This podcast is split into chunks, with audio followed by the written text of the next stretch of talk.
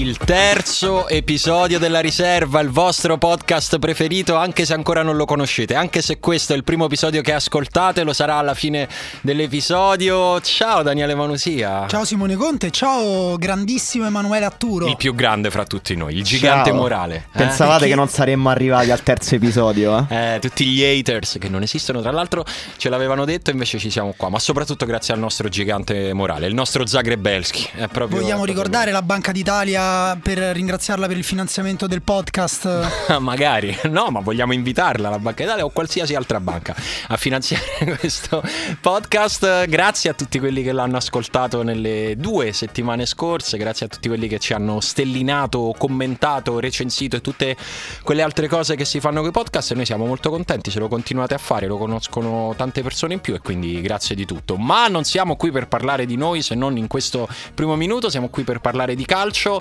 È stata una giornata di Serie A, direi frizzantina, siamo d'accordo Daniele? Sì, direi sorprendente anche per certi versi. Vabbè, ci frizzantina è un aspettavamo- modo di sorprendente, non è che devi sempre eh, stare lì a puntualizzare. Frizzantina è sorprendente se ad esempio tu ordini un vino, non Sì. sai che è frizzantino e poi te lo ritrovi frizzantino, ma Vabbè, se tu ma chi beve il vino frizzantino dicono nel fermo- 2017, dai. Beh, vabbè. Comunque, diciamo, la sorpresa principale è stata quella che non si è chiusa, anche se solo virtualmente a livello numerico, la lotta per, eh, per il primo posto in campionato. È ancora vivissima, questo si sarebbe comunque verificato, la lotta per il secondo posto. Soprattutto è ancora viva la lotta per eh, non retrocedere.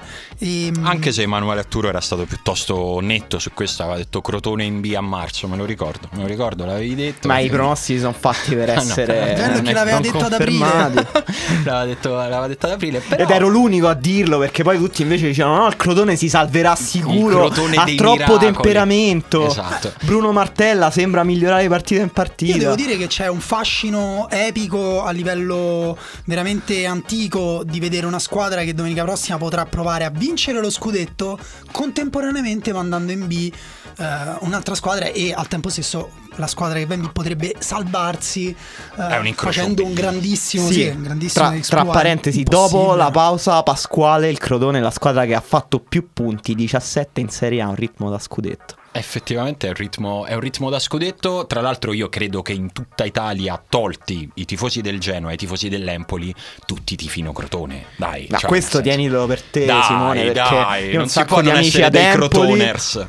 No. Ma, eh, io sono un po' dispiaciuto in realtà per la piega che ha preso il campionato del Genoa che aveva iniziato se benissimo con Juric. Il Leicester della Calabria, dai ragazzi. L'Empoli in effetti forse, ecco lì in quel caso tra Empoli e Crotone forse sceglierei, anche se l'Empoli ha dei giocatori molto Sì, ma non è una valutazione di merito, è Croce. una cosa di cuore. Sciogliti un po', apriti vedere- al sentimento del calcio. Apriti a dai. Cutroni, eh. Esatto. una squadra i Dai. cui tifosi si fanno ricoverare per Scusate, guardare le ma voi- partite. È vero. Ma Questa voi- dai, è la storia più bella di questa stagione. Non, non puoi Quello non- sì. E vi consiglio di guardare anche la foto che è uscita questa settimana di Adrian Stojan ricoverato all'ospedale di Crotone da due settimane che ha visto l'ultima partita dalla sua Dall'ospedale. stanza. Ma no, questa me l'ero persa. Fantastico. E sembra di tornare a un'Italia rurale. Sarà, ma io in Serie A tra Michelizde e Stojan mi scelgo Michelizde quantomeno Allora, per il fascino Michelizzi, pop. Però, però no, non, non sono, non sono d'accordo. Il fascino pop del Crotone mi sembra irraggiungibile, incommensurabile. Certo, il Crotone ce l'ha difficile il cammino, ragazzi. C'è poco da fare. A parte perché è quello che deve recuperare più punti tra le tre, e poi perché, come hai detto tu, si va a giocare le residue possibilità di salvezza Allo a stadium. casa della Juve, allo stadium, dove la Juve deve vincere lo scudetto dopo il piccolo mezzo passo falso dell'Olimpico, possiamo dire mezzo piccolo? Sì, e con questo parlerei appunto del primo argomento della settimana, che è questa partita che eh, può dire tante cose. mh, È giusto, secondo me, non sminuire da una parte il successo della Roma, perché anche proprio per come si è verificato a fine primo tempo non era una partita tranquilla per la Roma, diciamo, ci ha voluto no. voluto un grande eh, exploit fisico e mentale, dall'altra non eh, ingigantirei neanche il passo falso della Juventus per come sia per come è arrivato, sia perché appunto, cioè nel senso con molte riserve in campo, contro una Roma comunque che ha veramente dato il 120% e poi fondamentalmente la squadra seconda in classifica, fuori casa, ci può anche stare. Sì, con una squadra appunto molto rimaneggiata per il discorso della gestione delle forze, poi per come conosciamo la Juventus è difficile poi che sbagli le partite in cui deve portare a casa degli obiettivi, per quello che ha dimostrato in, questi, in queste stagioni. Appunto però tu dicevi la vittoria della Roma neanche deve essere sminuita. Ricordiamo che la Roma arriva a questa, uh, a questa partita con due assenze, cioè quella di Strottman squalificata e quella di Geco. Uh, quella di, Gio- di Geco, volevo dirvi, po- potrebbe essere stata per paradosso un vantaggio alla fine per la Roma, per come è andato il secondo tempo della Roma e per l'importanza che poi appunto il sostituto di Geco, cioè Perotti, ha assunto nella partita. Guarda, vedendo a posteriori, analizzando questa, proprio questo aspetto della partita, mi sono venute in mente le parole che Walter Sabatini utilizzava forse un anno fa, non me lo ricordo, un po' di tempo fa, parlando della Roma e di quello che mancava nella Roma quando l'anno scorso le cose andavano male e diceva noi abbiamo un bisogno costante del mutuo soccorso tra i nostri, tra i nostri calciatori. Mi sembra che a un certo punto la mancanza di Geco, che è uno sbocco e una soluzione anche molto molto comoda per i, per i suoi compagni perché è un terminale atipico e tecnico ed è bravo a mettere giù il pallone, è bravo a fare un sacco di cose che ci siamo raccontati per tutto l'anno. Eh, è come se avesse ulteriormente responsabilizzato i giocatori della Roma che hanno detto ok in questa partita se non tiriamo su il livello dell'intensità, se non eh, ci prendiamo ognuno, se non parcellizziamo quel lavoro che di solito diamo a Geco, non se ne esce vivi da questa partita perché la Juve ti mangia il cuore se tu non alzi il livello dell'intensità e tutto questo, o meglio, una parte di questo è un lavoro che hanno svolto Perotti e Nainggolan, che di fatto erano quelli che sono andati a occupare quella parte del campo, diciamo, alternativamente. Sì, e poi Diego ha tolto poi dal comfort la Juventus e la difesa della Juventus che invece è molto brava a difendere l'area di rigore quando può orientarsi sull'avversario e su dei riferimenti precisi e Perotti invece glieli è andati a togliere questi riferimenti soprattutto nel secondo tempo quando si è mosso appunto negli spazi di mezzo che sappiamo essere ed, in- ed inserendosi tra i centrali della Juve e um, sappiamo essere anche un aspetto importante del gioco di Spalletti rispetto invece a un primo tempo in cui era un po' più ancorato sulla fascia. Sì, è un po', ci ricorda un po' la Roma appunto quella dello Spalletti 1.0 con gli inserimenti da dietro e le posizioni che cambiano, Totti falso 9 eccetera eccetera, però la cosa che hai detto secondo me è interessante anche se guardata dal punto di vista della Juventus. La Juventus è forse la squadra in Italia, ma io direi in Europa con maggiore coesione. Sì. La cosa che ha detto Sabatini, che tra l'altro non, non sapevo, ma è, mo- è, una frase molto bella, ehm, è, è, molto vera ed è molto importante, anche se è difficilmente riscontrabile poi nelle analisi tattiche il giorno dopo o negli highlights. Però è una cosa che si sente enormemente. La Juventus è una squadra che si muove come 11 parti della stessa sì. cosa. È stato così anche domenica. Il gol del vantaggio a, a me personalmente da, da, tifoso della Roma ma anche da osservatore mi ha confermato una superiorità di squadra mm, grande insomma che ha costruito Allegri durante l'anno in cui ogni giocatore sa cosa fare. Basta una palla andata, mandata sull'esterno messa al centro con un bel movimento della punta che scatta da dietro l'inserimento preparato eh, precedentemente a tavolino della mezzala Lemina e hai fatto un gol che è un sì. gol stupendo tra l'altro. Sì, quel gol di Lemina ti racconta da solo uno dei grandi punti di forza della Juve, nel senso che capita più o meno in tutte le partite che l'avversario sbagli qualcosa e lì Fazio sbaglia sulla marcatura di Guain perché non si fa così, evidentemente. Sì, la linea difensiva della Roma esatto, è molto... Esatto, quello che succede è che tu fai un errore e la Juve ti fa un gol perché Lemina segue l'azione, si inserisce inserisce con i tempi giusti, va nella posizione giusta, tu sbagli una cosa, la Juve ti segna, c'è poco da fare. Eh, la fortuna della Roma probabilmente è stata quella di aver trovato subito il pareggio, la fortuna è il merito.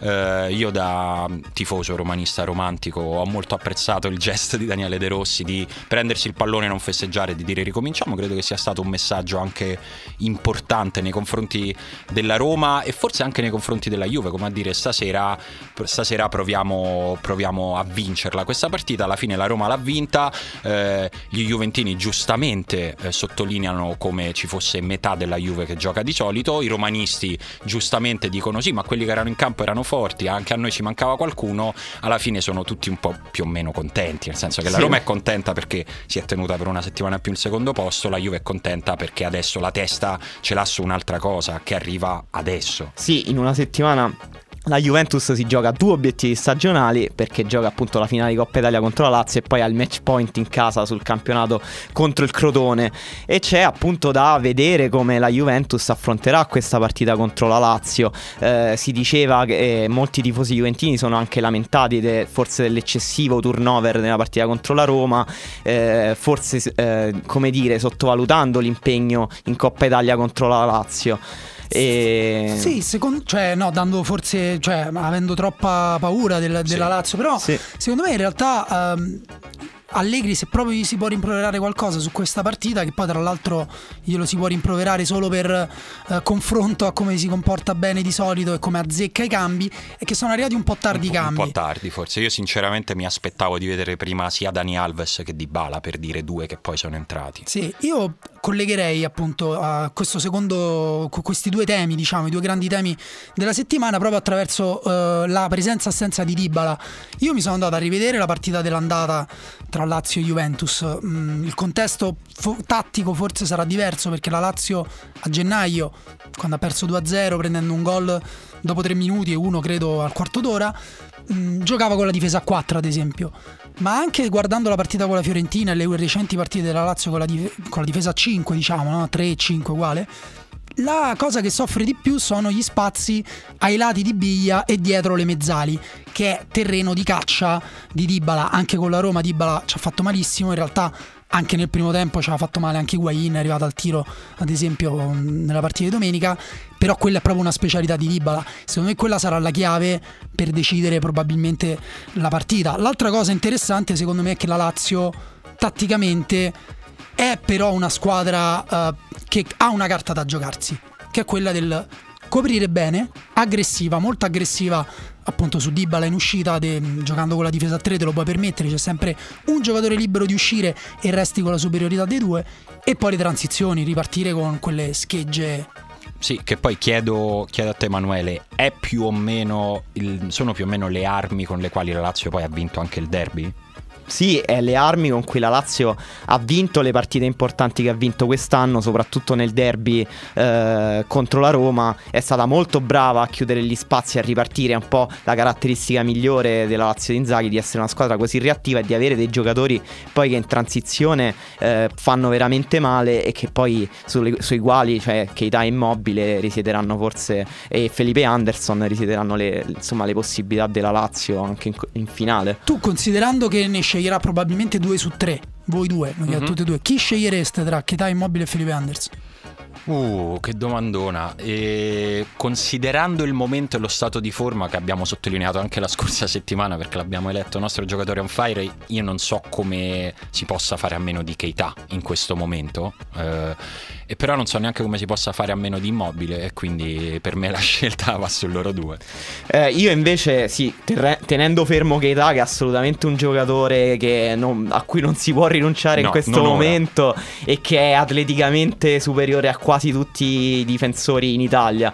Io forse però non rinuncerei neanche a Felipe Anderson che quest'anno ha dimostrato una disciplina eh, difensiva che in una partita del genere può essere davvero importante. Vabbè, allora giochiamo in 12. Eh? Facciamo così, facciamo come ti pare. Allora vabbè. Le regole le riscrive Emanuele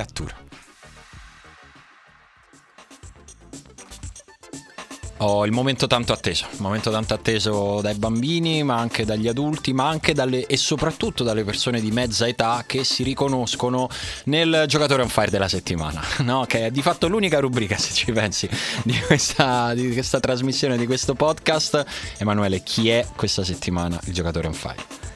Anche la rubrica preferita di chi sta già volando col calciomercato perché eh il loro sì. campionato è finito. Eh sì, e il nome sì. che mettiamo oggi sulla brace è Andrea Conti. Oh, no. Andrea Conti dell'Atalanta. Andrea Conti la, dell'Atalanta che ha segnato eh, contro il Milan l'ottavo gol del suo campionato. Calcolate che lui aveva fatto una scommessa col suo procuratore che se faceva 5 gol gli regalava un Rolex. Eh, quindi poi ha regalato una Porsche. Uno, un Rolex e uno Swatch. No, pa- pare che adesso ci sia, al- ci sia stato un altro regalo a 17 gol che nessuno sa, io sinceramente neanche lo voglio sapere a No, questo inizia punto. a Perché... farmi un po', un po' paura questa cosa. Sbaglio se dico che un anno fa Andrea Conti non lo conosceva praticamente nessuno. Ah, o meglio, mi autodenuncio. Io un anno fa Andrea Conti non lo conoscevo. Ma credo in pochi, aveva giocato mm, 14 partite con l'Atalanta che erano state soprattutto però spezzoni di partita, questa è stata la sua prima stagione da titolare e con 8 gol And- Andrea Conti è il difensore d'Europa che ha segnato più gol, insieme ci ha messo 5 assist, dobbiamo calcolare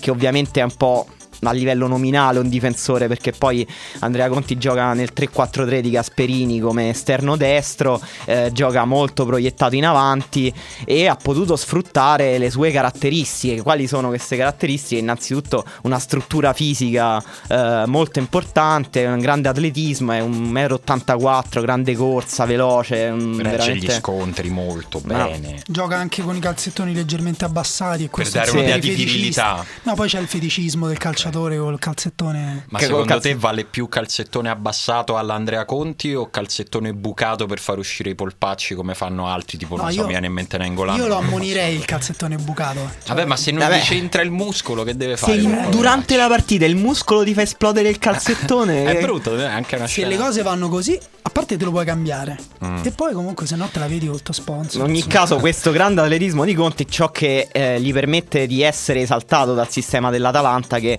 difende molto in avanti e attacca eh, anche molto attraverso le catene laterali e, e Conti è uno dei migliori difensori e dei migliori laterali a difendere in avanti. Eh, tra i laterali è il giocatore con più intercetti in Serie A quest'anno e l'abbiamo visto recuperare palla spesso in zone molto avanzate del campo e eh, trasformare la fase difensiva in offensiva.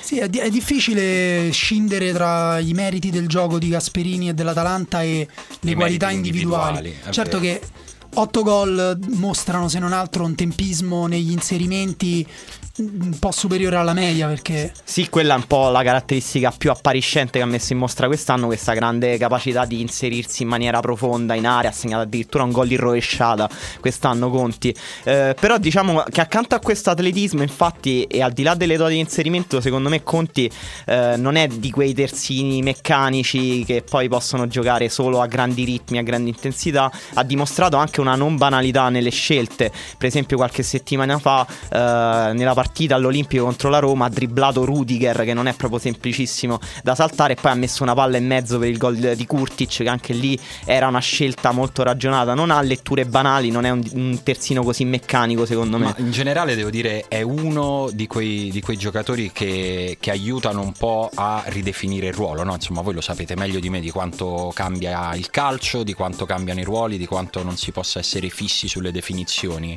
Eh, secondo me parlare di Andrea Conti come di un terzino punto è riduttivo. no no questo è, è verissimo È un esterno, soprattutto- è un esterno, se vogliamo dire un esterno basso con una grande propensione all'attacco, oppure puoi dire un esterno alto molto bravo a difendere. Questo te lo dirà la sua carriera. Se tu pensi, uh, non lo so, al percorso che ha fatto Florenzi, no? Chi te- chi- che ne sai, Andrea Conti, fra cinque anni che cos'è? E questo però è bello e secondo me dà ancora più valore al giocatore se poi è nelle mani giuste. In questo momento è indubbiamente nelle mani giuste. Il punto è capire se ci sarà anche l'anno prossimo. Sì, è molto importante la, la- la decisione che prenderà lui da una parte e probabilmente anche l'Atalanta dall'altra, ehm, sia su, appunto, se nel caso in cui lui restasse a Bergamo, anche se eh, l'Atalanta cambiasse allenatore, perché in questo momento del- della sua carriera è fondamentale vedere chi, chi- chi lo continuerà a plasmare. Gasperini, hai detto bene te, è un allenatore che più che ai ruoli guarda al- alle funzioni, no?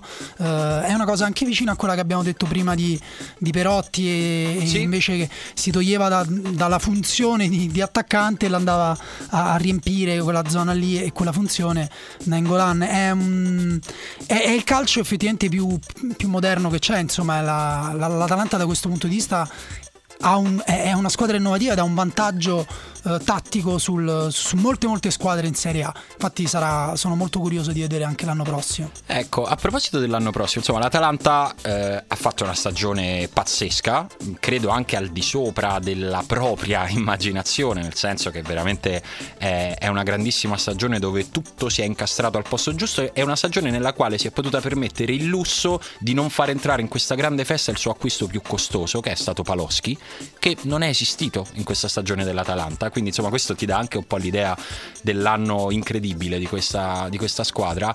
Il punto è capire, è mm, capire cosa seguirà a quest'anno, perché di solito eh, l'Atalanta in particolare, ma in generale questo tipo di fenomeni poi portano al fatto che si smobilita, si guadagna, perché è giusto ed è sano per una squadra di, di, di queste dimensioni capitalizzare questi momenti e si riparte dai giovani, soprattutto se te lo puoi permettere come l'Atalanta.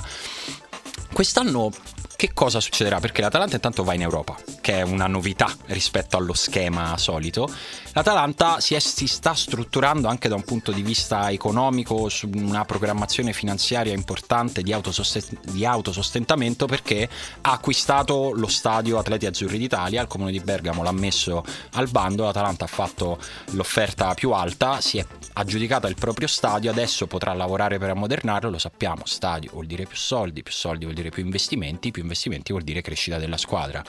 Detto ciò, dopo questo grande pippone che vi ho fatto sull'Atalanta, secondo... No, interessantissimo, sì. l'aspetto dello stadio in realtà è particolarmente... Eh. Non non se ne è parlato tantissimo. No, non tantissimo e invece secondo me innestato in quella realtà è molto importante, può davvero segnare una discontinuità rispetto sì. al passato. E infatti sarà interessante capire se l'Atalanta, grazie a questo stadio, a questa stagione, all'ingresso in Europa, farà davvero uno scarto ed entrerà ormai stabilmente in, ad essere una squadra un po' di medio-alta classifica come è stata quest'anno, una stagione in cui ha perso pochissime volte, esclusa la striscia iniziale. E eh, secondo me, tra l'altro, non dipenderà neanche più di tanto dalla quantità di giocatori che, eh, che cederanno, perché eh, probabilmente oltre allo stadio, all'ingresso in Europa, eh, un, un, un, salto in avanti potrebbe essere anche costruito tramite le plusvalenze che l'Atalanta può fare quest'anno, visto che ha creato eh, tanto patrimonio tecnico che poi sarà convertito in un grande patrimonio economico. Le cifre che ruotano attorno a tutti i giocatori dell'Atalanta sono molto alte. Secondo voi, eh, la, come vedete l'Atalanta? Pensate a una smobilitazione, proprio che uno smantellamento della rosa, o pensate a, a dei piccoli cambi, magari cedendo due o tre pezzi al massimo. Guarda, io vi propongo un gioco di dire ognuno un giocatore insostituibile nella rosa dell'Atalanta, però prima volevo sottolineare che l'aspetto di innovazione tattica non è um, così banale, perché se dovesse restare Gasperini, comunque al momento non è che le, dire, il gioco dell'Atalanta mh, è prevedibile, in qualche modo difendibile, eh, è, è, quello che è, insomma, anche quando ha preso i 6 gol dall'Inter, comunque l'Atalanta giocava in quel modo.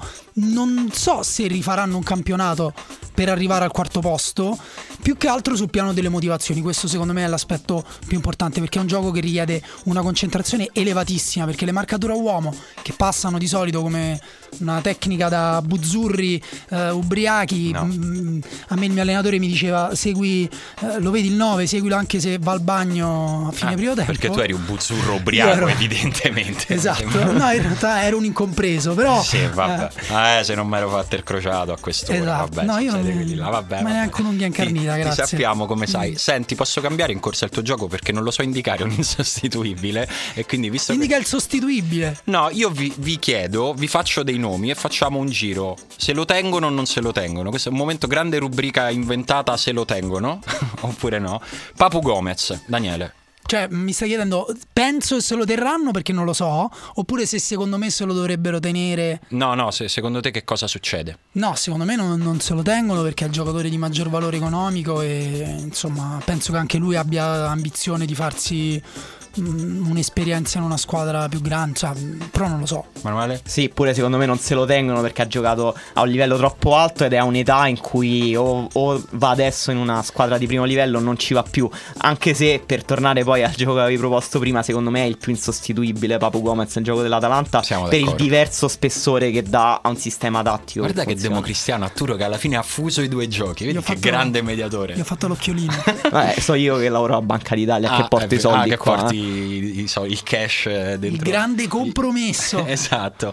Che sì, Ah no, scusate, su Gomez ovviamente Eh. sono d'accordo con voi, non se lo tengono, ma penso perché lui vuole andare a giocare a 30 anni, è anche giusto e sono soldi importanti per un giocatore di 30 anni, è una valutazione che secondo me eh, loro faranno e che è giusta così. Quindi il primo l'abbiamo fatto partire. Che sì, credo che, Che si sia già andato. Che, esatto. Che sia Sì. già andato, bisogna solo Già capire. andato, e- e mi pare che gli ha promesso di tutto, anche un braccio al suo procuratore quest'anno. Sì, o Milano o Roma a quello che se ne sa. a quello che dicono, ma tra l'altro io ho sentito che nei tifosi di Milano e Roma, eh, per quelli che ho sentito io, ha già fatto il giro, cioè da oh abbiamo preso che sì, ah, però lo sai che c'ha qualche difetto, lo sai che non mi Sì, piace. perché Adesso- adesso si sta alzando il prezzo e Esatto. quindi c'è, c'è la soglia del "Mm, a sti prezzi, Eh, non lo so. È come quando fai il rilancio a poker, eh, ti sembra che stai bleffando e c'hai paura e speri che l'altro rialzi a un certo punto. Però, Quindi quindi, due- non si sa, magari fa il giro e resta. Mm, due sono andati. Andrea Conti per restare al nostro giocatore on fire della settimana. Calcolate già che ne sono andati due, eh? Eh, Andrea Conti, la cosa che hai detto te prima, cioè un ruolo in cui non è che c'è tanta qualità in giro, quindi potrebbe interessare Anche di all'estero squadra. forse. No? Mm, Cioè, sì. nel senso, comunque lo sapranno pure in Europa che è l'esterno che Sì. ha segnato di più in An- Europa. Andrea Conti è richiestissimo e lui ha già detto che ha fatto capire che andrà via, ha fatto capire che vuole rimanere in Italia anche se è richiesto dall'estero, quindi anche Andrea Conti A secondo posto. me... Questo è il cartellino di Andrea Eh. Conti è della Banca A posto, e sono meno tre. Petagna, a questo punto, ragazzi, qualcuno lo dobbiamo tenere, voi capite? Petagna secondo me Sta bene lì. può andare tranquillamente in vacanza e tornare Ok. Sì, Petagna credo debba tutto a Gasperini e credo che dovrebbe alzare un busto di Gasperini nella... nella- anche se anche lui cioè non vorrei essere stato troppo severo perché in realtà ha delle qualità Ma sì ha Sì, sì, mostrato ragazzi. Di Petagna si è parlato di un interessamento della Lazio che secondo me sarebbe una squadra che potrebbe Sì, anche... sì, sì, forse sì, però veramente a questo punto devi iniziare a considerare che poi la devi giocare questa Europa League. Sicuramente quelli che abbiamo detto prima eh, saranno sostituiti, però insomma Petagna forse un altro anno a Bergamo se lo Sì, può fare. però ecco l'esempio dell'Atalanta che a gennaio vende Gagliardini e sembrava una squadra che poteva eh, ridimensionare il proprio impatto sulla Serie A visto che perdeva quello che sembrava il miglior centrocampista, poi l'ha sostituito con Freuler, non è che poi Esatto, il risultato è cambiato, è cambiato moltissimo. Eh, quando è mancato Conti ha giocato il- quell'esterno olandese Atebeur. Fortissimo, sembrava fortissimo, forse tutti sembrano fortissimi Sì, in un che sistema che funziona così bene. Gasperini è anche abituato a un ricambio frequente di Sì, anche ben Beh, peggiore. eh, Gasperini viene dal Genoa che è insomma, la scuola di vita in Sì. questo senso. Educazione siberiana. esatto. E Spinazzola. Spinazzola da quello che ho capito dovrebbe tornare a Torino Pare di sì. mm, per come dire anche semplicemente per imparare il bon ton prima di potersi presentare su un palcoscenico Sì. importante Gli per fare la revisione, però poi. E poi tu dici rimane un altro anno a Bergamo. Io poi. invece dico che rimane un altro anno a Bergamo. Eh, io non lo so, su di, lui, su di lui ho dei dubbi, su Caldara ho meno dubbi sul fatto che un altro anno a Bergamo Sì, se lo quello fa. l'hanno detto. Semplicemente perché l'hanno detto e anche perché la logica te lo dice, perché comunque alla Juve per ora per Caldara non c'è posto, non c'è posto neanche per Rugani ancora nella Juve, quindi Vero. mettete in fila Caldara, gli direbbe Rugani se solo fosse romano. e anche se fosse meno simpatico di quanto è Caldara è Rugani che in realtà sembra un ragazzo molto dolce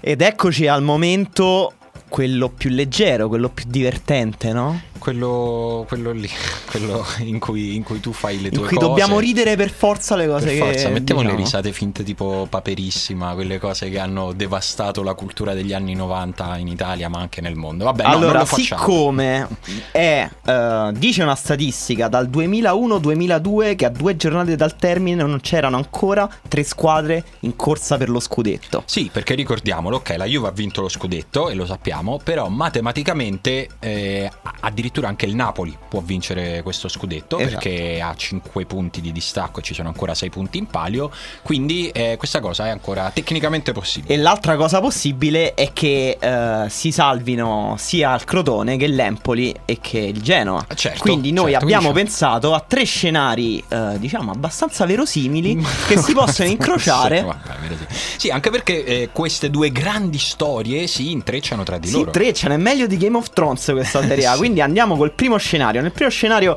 la Juventus pareggia col Crotone. Ma Sbaglia... io so i Lannister, ovviamente. So assolutamente i Lannister. Ok. Ricordiamo i Lannister sono la casata preferita di Claudio Marchisio. Sono serio, questa non è una Eh, battuta. no, no, ma ci sta, ci sta assolutamente. Eh, Nangolan è il drago. Sì, Quindi forse. la Juventus pareggia col Crotone, sbaglia il rigore proprio Marchisi al novantesimo, calcia alto, non si era accorto che Rose gli aveva scavato una buca sul dischetto. Nel frattempo la Roma aveva vinto col Chievo, era andata a meno uno. Ok. Il Genoa perde contro il Torino, l'Empoli perde contro l'Atalanta. Arriviamo all'ultima giornata. Il Crotone batte la Lazio, che è troppo rilassata dalla vittoria in Coppa Italia.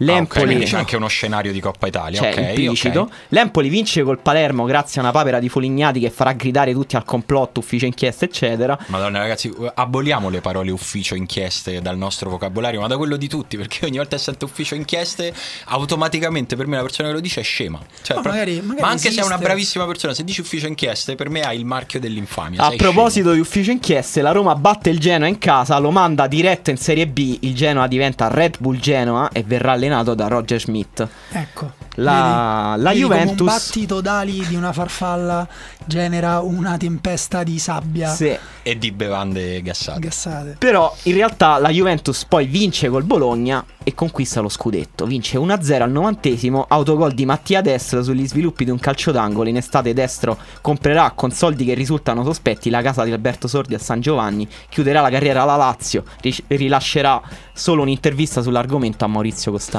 Ah, ecco, vedi, quindi tutto torna ancora una volta. Certo, certo.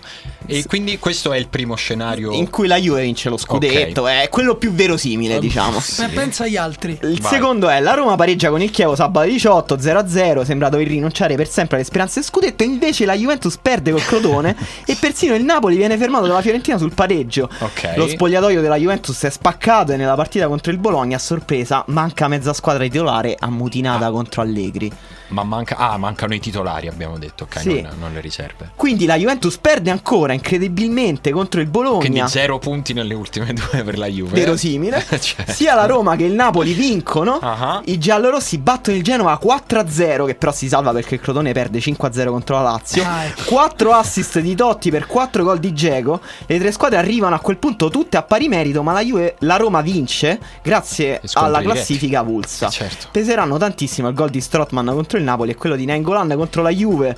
Durante i festeggiamenti Totti verrà trasportato per i fori imperiali a bordo di un trasportino retto da quattro leggende giallorosse in testa una corona d'alloro. Devi sempre esagerare, guarda, cioè, c'hai sempre questa cosa. Sembra più esagerato? più Però- rispetto per il Sembra A capitano. me questa sembra la cosa più verosimile di tutto lo Ah, scenario. dovete smettere, più rispetto per il capitano. L'ultimo scenario è il Crotone batte la Juventus in totale crisi di identità, doppietta di Falcinelli allo Juventus Stadium che dopo il gol mostra la maglia. Scusa, nei tre scenari la Juventus al massimo pareggia con il Crotone. Ricordiamo il Crotone Perché è la squadra che ha fatto 17 È punti vero, nelle ultime vero. 7 Comunque vai a affrontare partite, la squadra leader. 5 vittorie e 2 pareggi, quindi mi sembra assolutamente implausibile buono. che il Crotone Non- non, non- non porti punti via dallo Juventus Ricordiamo Stadium. anche che se la Juventus vince col Crotone questo gioco finisce, Finisce subito. Quindi, non, non questo, è, questo è gioco l'unica- al dodicesimo di Juve Crotone è finito È perché la Juve è già cosa, 3. Però ricordatelo, fino al dodicesimo ricordatevi questi scenari in cui Falcinelli fa una doppietta allo Juventus Stadium e dopo il gol mostra la maglia Juventino Calabrese, senti di male. No. La Roma batte il Chievo, si porta a meno uno, viene messo uno striscione al Colosseo che recita Spalletti dacci retta, metti Totti per la vetta. Ecco. Al Ah, questo Dallara è verosimile perché gli striscioni sono sempre in rima. noi sì. tipo tradizione tipo statue parlanti mettiamo sempre striscioni ovunque Sì, per sì, sì, parlare. Eh, al Dallara contro il Bologna la Juventus trova un'acquazione tropicale che rende impraticabile il terreno di gioco, l'arbitro clamorosamente fa giocare. Vecchie memorie. Corsi e ricorsi. La partita finisce 1-0, gol in mischia di Domenico Mimmo Maietta, primo gol in Serie A. Però contro il Genoa, Spalletti impazzito dal tantan mediatico, totale versione apocalisse, mette davvero Totti dal primo minuto. La partita è complicata, il capitano non tocca palla, però ha la possibilità di decidere lo scudetto dal No, dischetto. mi sto 10 minuti alla male, fine. Sta sentendo male. Importa guarda, la manna che viene da Non- prestazioni orribili, ma la manna che è stato ha già parato un rigore alla Roma, para il rigore a Ecco, Totti. sapevo. Il silenzio irreale e metafisico cala sull'Olimpico fino al fischio finale. Il Genoa riesce a salvarsi in, vi- in viva all'Empoli, giustiziato dal Palermo all'ultima giornata. Lo scudetto lo vincerà il Napoli, che nel frattempo avrà vinto le sue due partite. Dopo cinque giorni di festeggiamenti ininterrotti, l'esercito sarà costretto mesi. A scendere per le strade a costringere la gente a tornare al lavoro. Che brutto, posso dire veramente un gioco di merda questo che hai fatto, Emanuele. Adesso mi sento male sono di cattivo umore per tutto il resto della Infatti, puntata. no, non so se c'è qualcosa veramente di No, auspicabile no, in tutto Ti ciò. posso dire che secondo me sei riuscito nella difficile impresa di andare sul cazzo a tutti gli ascoltatori di tutte le squadre, nel senso che comunque hai dato un motivo di preoccupazione agli juventini, ai romanisti, ai napoletani e anche a quelli del Crotone, a quelli del Genoa e a quelli Però un dell'Empoli. sacco di materiale per chi eh, vuole scrivere una sceneggiatura su questa serie A stupenda. Che io chiamerei serie A. Cioè il titolo della serie. Vabbè, eh, allora vado io. ragazzi. Cioè, no, Ciao, serie- ciao è- Dani. è la serie, il Un titolo è abbraccio, A. Un abbraccio, ciao.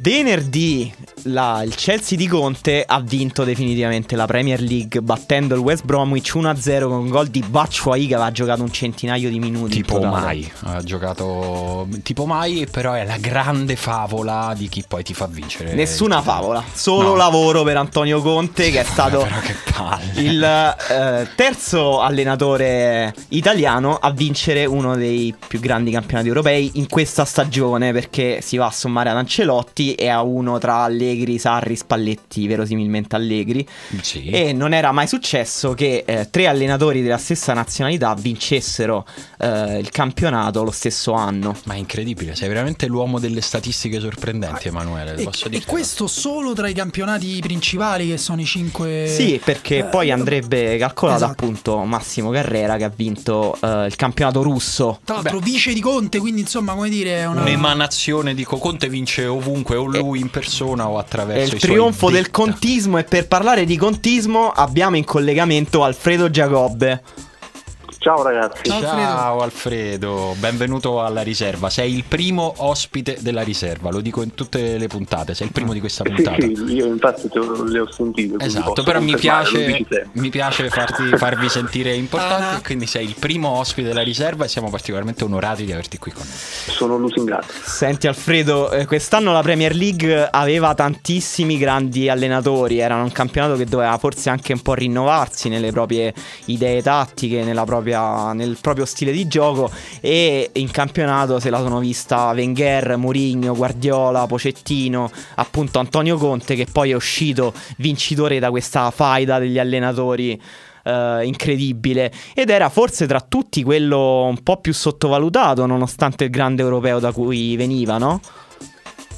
Sì, alla fine sì, nell'ultimo anno e mezzo è quasi come se fosse una strategia di marketing preordinata. Gli, gli allenatori dai migliori campionati sono tutti arrivati in Inghilterra, qualcuno c'era già, e alla fine hanno costruito quest'anno questa grandissima Royal Rumble degli allenatori dalla quale è uscito favorito Conte. Conte è partito a fare spenti.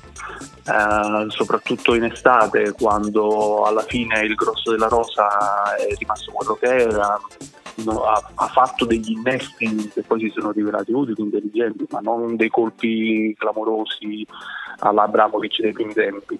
Sì, che è Eh, stata ri- la, la prima sorpresa, mh, nel senso che credo che tutti nel momento in cui Conte è andato al Chelsea abbiamo pensato ok, è perché gli compra anche suo cugino se Conte dice ad Abramovic voglio mio cugino. E invece gli ha comprato Bazzuai e Conte l'ha messo in panchina. Perché poi sapeva che, però no, non è vero, non è perché. Però no, è stato già una prima sorpresa, no, Alfredo, all'inizio della stagione, eh, constatare come Conte dovesse, mh, diciamo, barcamenarsi, forse barcamenarsi è troppo, però con una squadra che non era chiaramente la più forte. No, più che altro veniva da una stagione molto negativa, anche a livello mentale non era facile, no?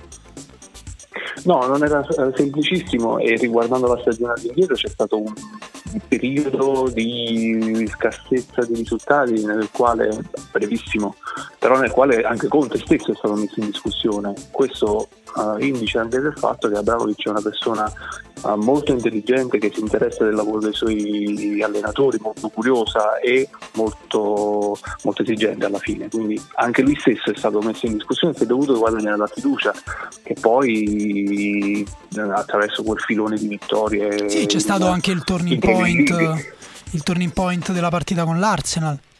Eh, Esatto, lì ha cambiato la sua stagione, a detta di molti, perché tra il primo e il secondo tempo della partita con l'Arsenal e Emirates ha So- cambiato sotto di tre gol. già sotto di tre gol, esatto. eh, e quello è vissuto un po' col di poi con, come il turno in poi della stagione. Sì, ma Io, quante... vogliamo ricordare che esatto. cosa succede poi in quella partita? Sì, Conte schiera per la prima volta la difesa a 3, uh, passa da quel 4-1-4-1 che aveva cercato di impostare all'inizio stagione ad un uh, 3-4-2-1 che poi ha mantenuto fino alla fine. Uh, e magicamente tutti i tasselli tornano, tornano, al loro posto perché David Luiz eh, ha la sua ragione d'essere. Probabilmente era stato acquistato addirittura per fare quel ruolo uh, già nella testa di Conte inizialmente. Uh, sì, insomma, era, era in preparazione il 3-4-3. Sì, probabilmente sì, è da ingenui pensare che Conte abbia avuto un'illuminazione in un quarto d'ora di intervallo di una partita come quella, quindi probabilmente lo stava già preparando e ha dato un'accelerata. A, a, livello, a livello tattico, Alfredo, mh, mm, sì. la mia impressione a posteriori è che in Inghilterra abbia eh, spostato l'attenzione su un concetto che prima non era molto usato, cioè quello degli spazi di mezzo, no? perché questi due trequartisti esterni, che sono due attaccanti esterni che si accentrano, vanno a giocare negli spazi che nelle tradizionali difese a 4 inglese, perché appunto la difesa a 3 era, eh, come dire, blasfemia, vanno a giocare nello spazio tra terzino e centrale. E a questa cosa, secondo me, a parte appunto che eh, ha creato anche discussione eh, critica nei, nei, giornali, credo di aver letto un articolo bello sul Guardian forse, ma nessuno ha trovato una vera chiave, a parte chi un po' fortunatamente ha giocato a specchio, ma non tutti, e poi Murigno in quella partita in cui ha schierato due falsi terzini, difendendo fondamentalmente con un quadrato centrale. Non so se tu pensi che questa innovazione eh, abbia cambiato qualcosa nel campionato e che possa valere anche l'anno prossimo. Può valere sicuramente perché poi ci sono stati gli emuli, il Pocettino aveva mh, saltuariamente giocato con la difesa 3 e adesso sembra che sia diventato il suo impianto stabile. Wenger è passato alla difesa 3, uh, lui che è sempre stato uno dei fautori della linea 4. Quindi ci saranno sicuramente degli altri evoli il prossimo anno, così come poi è successo nel nostro campionato quando Conte ha iniziato a giocare a 3 nel primo anno della Juve. Mm, negli anni successivi c'è stato un diffondersi di questo, di questo schema. L'unico, come dicevi tu, che sembrava aver trovato uh, un antidoto è stato Mourinho.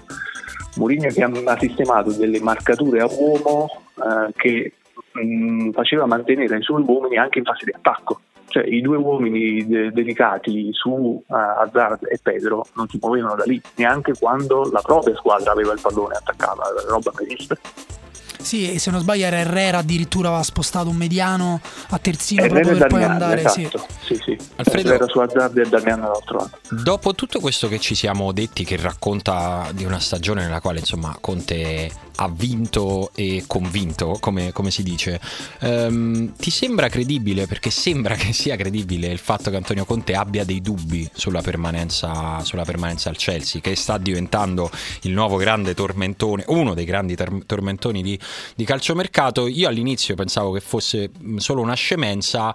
Adesso inizia ad arrivare questa voce da, da tante parti e io non riesco a capire il perché. Tu un'idea te la sei fatta? Io credo che Conte abbia costruito una reputazione intorno all'episodio dell'uscita rocambolesca dalla Juve. Okay. Cioè quella di un allenatore che se non è convinto dei piani della società o addirittura crede di essere trattato in maniera disonesta, cioè che certe cose gli sono state promesse e non sono poi state attuate, ha il coraggio di prendere la porta e andarsene in ogni momento. Okay. Quindi quello potrebbe darsi che sia una sorta di sottile arma di ricatto nei confronti del Chelsea. No, poi c'è la questione quella personale, anche lui ha ringraziato la moglie e la famiglia lontani in che Italia. Che sono rimasti in Italia, sì. sì, anche quello potrebbe essere. Più si parla di questa super mega offerta da centinaia di milioni al giorno che gli farebbe l'Inter. Aumento, and counting perché aumenta. Esatto, ogni giorno è un milione in più. Infatti gli conviene tirarla per le lunghe, così arriveranno a una quarantina di milioni all'anno di ingaggio. Sì, forse insomma tutte queste cose messe insieme un pochino il dubbio lo lasciano, lo lasciano fino alla fine. Io, io invece ti volevo chiedere, invece immaginandoci che Abramovic torni Abramovic quest'estate, un acquisto di lusso per far diventare questo Chelsea competitivo anche in Champions l'anno prossimo? È difficile perché è una squadra che ha trovato la sua quadratura, uh, probabilmente potrebbe fare qualcosa in attacco sicuramente perché Diego Costa non può sostenere il peso di due competizioni in fascia via, ha giocato davvero poco. Diego Costa sempre eh, se rimane. Sì. Diego Costa stesso stavo per infatti è un punto di domanda perché è sempre dato in partenza. Sì, gli danno 400 eh, milioni al giorno a Diego Costa. È sempre Cina. l'Inter? No, in Cina. Eh, vabbè, è uguale, eh, sì, è uguale, vabbè, scusate, è uguale. Eh, esatto, esatto. E anche, su, anche, sulla fascia destra potrebbe essere fatto qualcosa, però trovare un giocatore di quel profilo che, che, sia, che abbia attitudine sia di difesa che di attacco non è facile. Vabbè, il giocatore tuo preferito che tu, beh, player manager, prenderesti per il Chelsea? Ah, spara, la spara la grossa. Sì, la macchetti frega, Alfredo. Se vive una volta me sola. Me l'hai detto Dai, di sto Morata. Dai, Morata ci eh, sta. Morata ci sta, eh, perché Morata è un attaccante versatile che può giocare eh, in più ruoli, eh, attacca la profondità tanto bene tanto quanto Costa, potrebbe essere il profilo adatto. Eh. Eh, vabbè, e poi è un po' sprecato Morata al Madrid. Diciamo, dai, diciamolo. Vabbè, pure il mercato del Chelsea l'abbiamo fatto. Anche questa puntata della riserva si è rivelata straordinariamente utile ed efficace per i, i, top club europei. Ma Senza poi... grandi novità, però, eh? non è che abbiamo dato grandi notizie. No, però pensa quanto starebbe bene Morata così pariolino a Chelsea. Beh, ci sta, è il suo, assolutamente il suo.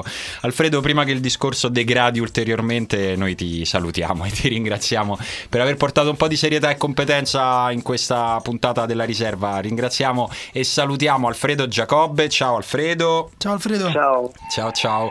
E noi direi che contestualmente possiamo andare anche a chiuderlo questo episodio della riserva perché la gente poi ha una vita. Non, non c'è più niente da tempo. dire proprio. Simone. No, io figurati, potrei dire scemenze per ore, ma poi perché sottoporre le persone che si scaricano il podcast. Cioè, tu devi pensare una cosa: che quelli che si sono iscritti si possono anche disiscrivere, capisci? No. Eh sì, Terribile, lo possono fare.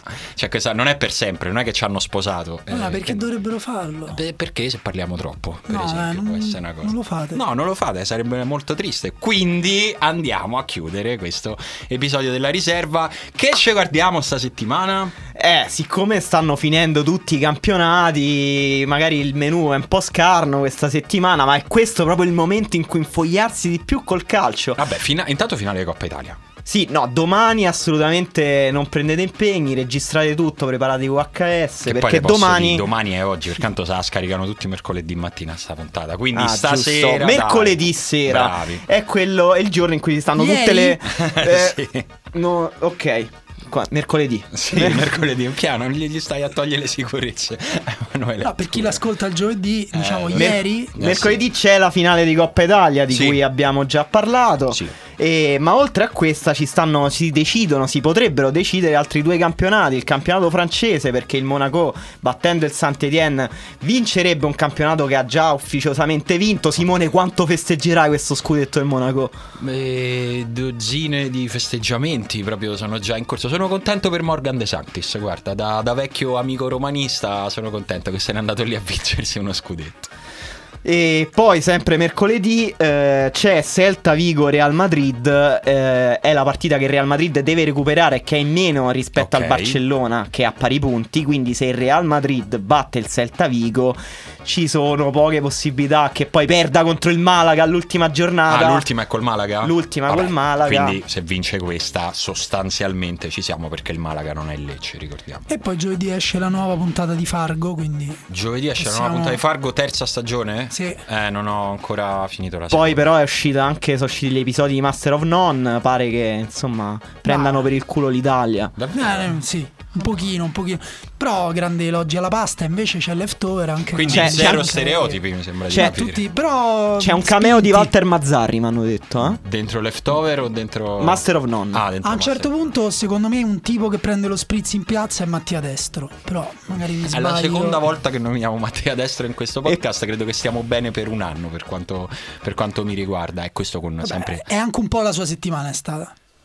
È anche un po' È la stata sua un po' la sua Sì, settimana. ha giocato bendato da Ha mummia, giocato era bendato molto bello, ha segnato. E devo eh, dire che è stato proprio, ha dimostrato tutto il suo essere Mattia Destro levandosi la maglia su un gol del 3 o 4 a 0. Veramente sì, lo guardi. esultiamo un "Ah, po' meno sper- in effetti. non c'è speranza. Comunque poi potete andare al mare tutti liberi fino a Fino appunto a questo weekend sabato alle 18. in cui gli obiettivi aperti sembrano solo quelli della Serie A, ve li abbiamo già raccontati e mi raccomando gli scenari mi sembra insomma giocateveli Cioè, secondo tu me. mi stai dicendo che se adesso io ti interrogassi sulla Serie B, tu sapresti darmi una risposta? No. Sì, so che per esempio la spalla Eh, è vabbè, stata bravo. promossa. Sa che la spalla, Arturo sa che la Io ho spalla. fatto lo anche sanno la festa con la della- spalla. Vogliamo, vogliamo iniziare una mezz'ora speciale sulla Serie B? Questo episodio della riserva finisce qui, grazie per averlo ascoltato, scaricato, streamato, eh, insomma come l'avete ascoltato va bene, continuate a farlo, continuate a spargere la voce perché ci contiamo e siamo contenti se lo fate. Grazie Daniele Manusia. Grazie a, a tutti, grazie a Simone, grazie a Emanuele. Grazie a tutti, grazie alla Banca d'Italia. Italia. Smettila questa cosa che ci denunciano. Torniamo la settimana prossima. Ciao. Ciao.